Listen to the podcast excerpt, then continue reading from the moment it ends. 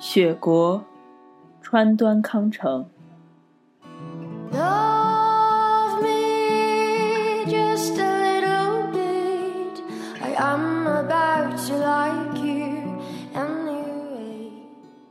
穿过线界长长的隧道，便是雪国。夜空下，一片白茫茫。火车在信号锁前停了下来。一位姑娘从对面的位子上起了身子，把岛村座位前面的玻璃窗打开。一股冷空气卷袭进来，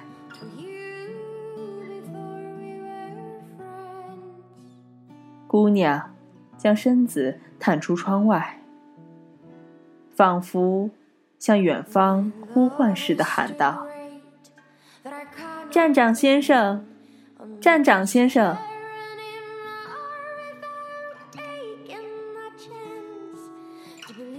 一个。把围巾围到鼻子上，帽儿耷拉在耳朵上的男子，手拎提灯，踏着雪，缓步走了过来。岛村心想：已经这么冷了吗？他向窗外望去，只见铁路人员当做临时宿舍的木板房，星星点点的。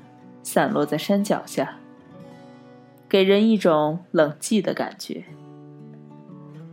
那边的白雪早已被黑暗吞噬了。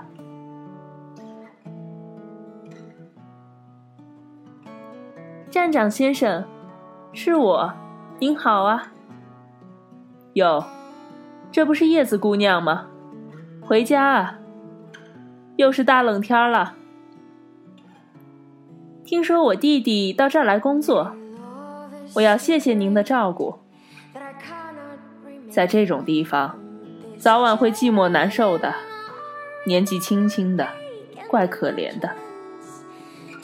他还是个孩子，请站长先生常指点他，拜托您了。行啊，他干得很带劲儿，往后会忙起来的。去年也下了大雪。常常闹雪崩，火车一抛锚，村里人就忙着给旅客送水送饭。站长先生好像穿的很多呢，我弟弟来信说他还没穿西服背心儿呢。我都穿了四件了。小伙子们遇上大冷天儿就一个劲儿的喝酒，现在一个个都得了感冒，东倒西歪的。躺在那儿了。站长向宿舍那边晃了晃手上的提灯。我弟弟也喝酒了吗？这倒没有。站长先生，这就回家了。啊，我受伤了，每天都要去看医生。啊，这可太糟糕了。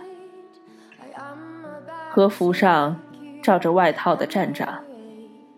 在大冷天儿里，仿佛想赶快结束谈话似的，转过身来说：“好吧，路上请多保重。”站长先生，我弟弟还没出来吗？叶子用目光在雪地上搜索，请您多照顾好我弟弟，拜托了。他的话声。优美而又近乎悲戚，那嘹亮的声音久久回荡在雪夜里。火车开动了，他还没把上身从窗口缩回来，一直等到火车追上走在路边的站长。他又喊道：“站长先生，请您告诉我弟弟，叫他下次休息回家一趟。行啊，站长大声答应。叶子关上车窗，用双手捂住了冻红的脸颊。这是县界的山，山下备有三辆扫雪车，以供下雪天使用。隧道南北架设了电力控制的雪崩报警线。部署了五千名扫雪工和两千名消防队的青年队员。这个叶子姑娘的弟弟，从今冬起，就在这个将要被大雪覆盖的铁路信号所工作。岛村知道这一情况后，对他越发感兴趣了，但是。这里说的姑娘，只是岛村这么认为罢了。他身边那个男人，究竟是他的什么人？岛村自然不晓得。两人的动作很像夫妻。男的显然有病，陪伴病人，无形中就容易忽略男女间的界限。事后的越情，看起来就越像夫妻。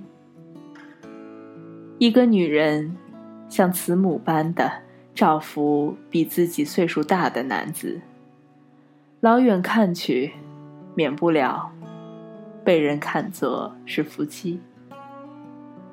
岛村是把他一个人单独来看的，凭他那种优雅的举止。就可以推断，她可能是个姑娘。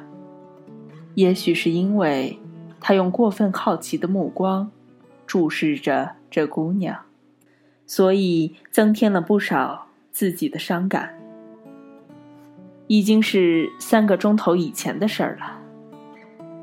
岛村感到百无聊赖，发呆的凝望着不停活动自己左手的食指。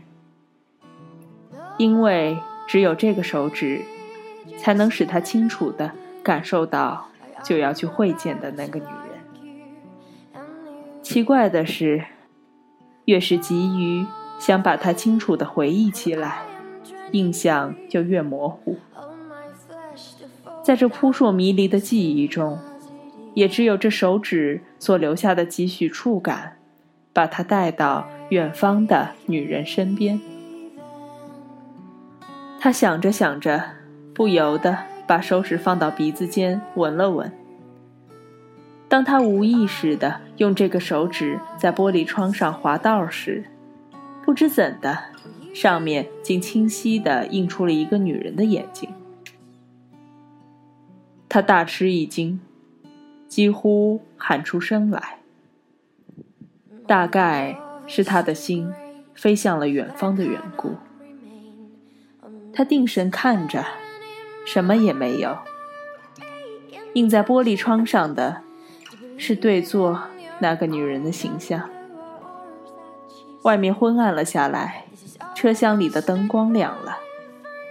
这样，窗玻璃就成了一面镜子。然而，由于放了暖气，玻璃上蒙上了一层水蒸气。在他用手指开亮的玻璃之前，那面镜子其实并不存在。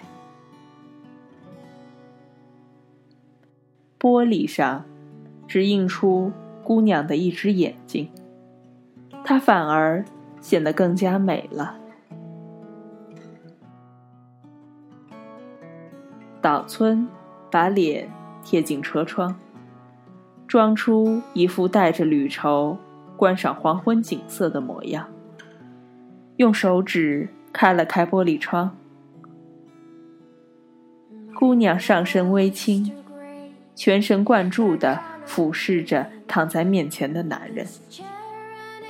他那小心翼翼的动作，一眨也不眨的严肃目光，都表现出他真挚的感情。男人的头靠窗边倚着，把弯着的腿搁在姑娘的身边。这是三等车厢，他们的座位不是在岛村的正对面，而是在斜对面，所以在玻璃窗上只映出侧身躺着的那个男人的半边脸。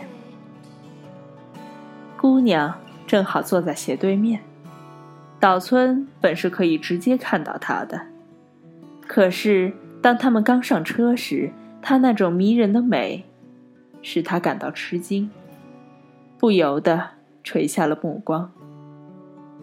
就在这一瞬间，岛村看见那个男人蜡黄的手紧紧地攥住姑娘的手，也就不好意思再向对面望去了。镜中的男人，只有望着姑娘胸脯的时候。脸上才显得安详而平静。瘦弱的身体尽管很衰弱，却带着一种安乐的和谐气氛。男人把围巾整在头下，绕过鼻子，严严实实的盖住了嘴巴，然后再往上包住脸颊。这像是一种保护脸部的方法，但围巾有时会松落下来，有时又会盖住鼻子。就在男人眼睛要动而未动的瞬间，姑娘就用温柔的动作把围巾重新围好。两人天真的重复着同样的动作，使岛村。看着都有些焦灼。另外，裹着男人双脚的外套下摆不时松开耷拉下来，姑娘也马上发现了这一点，给他重新裹好。这一切都显得非常自然，那种姿态几乎使人认为他俩就要这样忘记了所谓的距离。走向了漫无边际的远方。正是因为这样，岛村看见了这种悲愁，觉得没有心酸，就像是在梦中看见了幻影一样。大概这些都是虚幻的镜中幻化的缘故吧。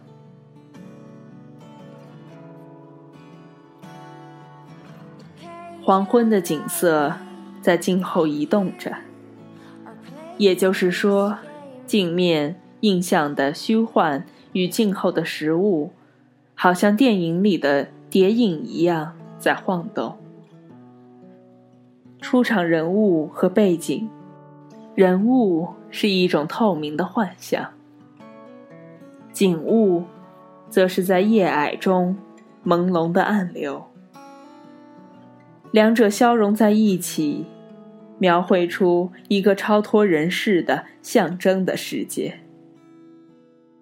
特别是当山野的灯火映照在姑娘的脸上时，那种无法形容的美，使岛村的心几乎都为之颤动。在遥远的山巅上空。还淡淡的残留着晚霞的余晖，透过车窗玻璃，看见景物的轮廓，退到远方，却没有消失，但已经黯然失色了。尽管火车继续往前奔驰，在他看来，山野那平凡的姿态。越是显得更加平凡了。由于什么东西都不十分惹他的注目，他内心反而好像隐隐的存在一股巨大的感情激流。这自然是由于镜中浮现的姑娘的脸的缘故。只有身影映在窗玻璃上的部分，遮住了窗外的木景。然而，景色却在姑娘的轮廓周围不断的移动，使人觉得姑娘的脸也是透明的。是不是真的透明呢？这是一种错觉，因为从姑娘的面影后面不断的掠过的木槿，仿佛是从她脸的前面流过。定睛一看，却又扑朔迷离。车厢里也不太明亮，窗玻璃上，印象不像真的镜子那样清晰了，反光没有了。这时，岛村看了入神，他渐渐的忘却了镜子的存在，只觉得姑娘好像是漂浮在流逝的暮色之中了。这当，姑娘的脸上闪现着灯光，镜中印象的清晰度并没有减弱窗外的灯火，灯火也没有把印象抹去。灯火就这样从他的脸上闪过，并没有把他的脸照亮。这是一束从远方投来的寒光，模模糊糊的照亮了他眼睛的周围。他的眼睛同灯火重叠的那一瞬间，就像是夕阳余晖里飞舞的妖艳而美丽的夜光虫。叶子全然没有留意到别人这样观察着他，他的心全用在病人身上，就是把脸转向岛村那边，他也不会看见自己映在窗玻璃上的身影，更不会去注意那个眺望窗外的男人。岛村长时间的偷看叶子，却没有想到这样做会对他有什么不礼貌。他大概是被镜中木槿那种虚幻的力量吸引住了。也许岛村在看到他呼唤站长时表现出的有点过分严肃，从那时起就对他。产生了一种不寻常的兴趣。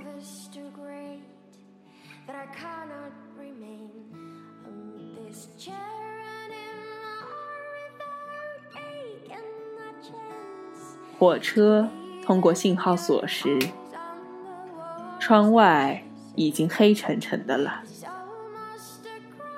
在窗玻璃上流动的景色一消失，镜子。也就完全失去了吸引力。尽管叶子那张美丽的脸依旧映在窗上，而且表情还是那么温柔，但岛村在他身边，却发现他对别人似乎特别冷漠。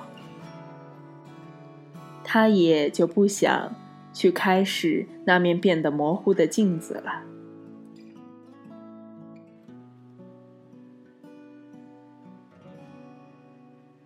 约莫过了半个小时，没想到叶子他们也和岛村在同一个车站下了车。这使他觉得好像还会发生什么同自己有关的事似的，所以他把头转了过去。从站台上迎面扑来一阵寒气。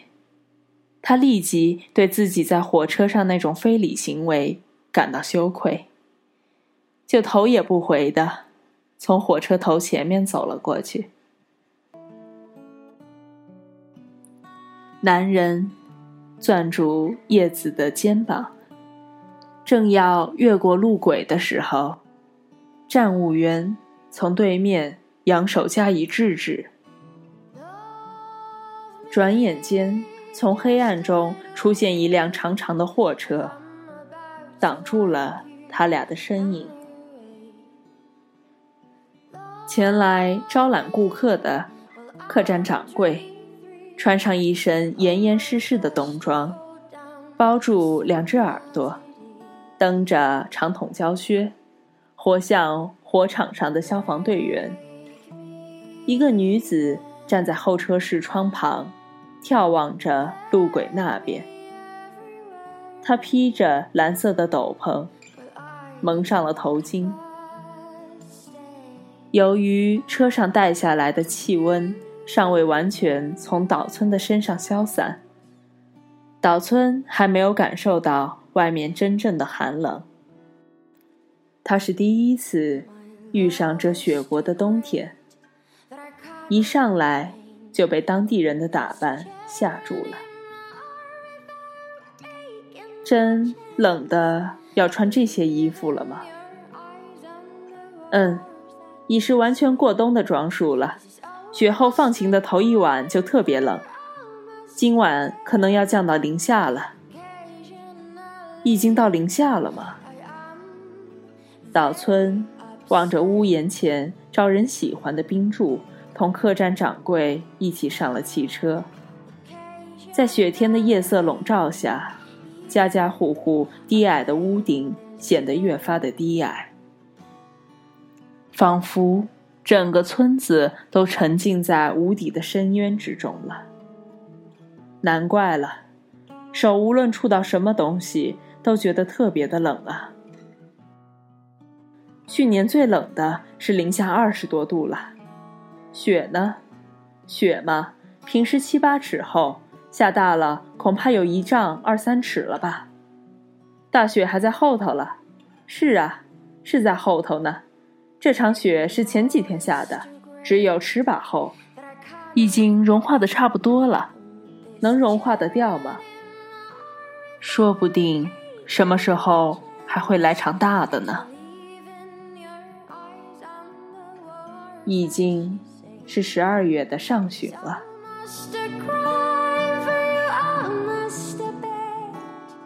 你好，这里是 FM 九幺七零三六。我是林迅。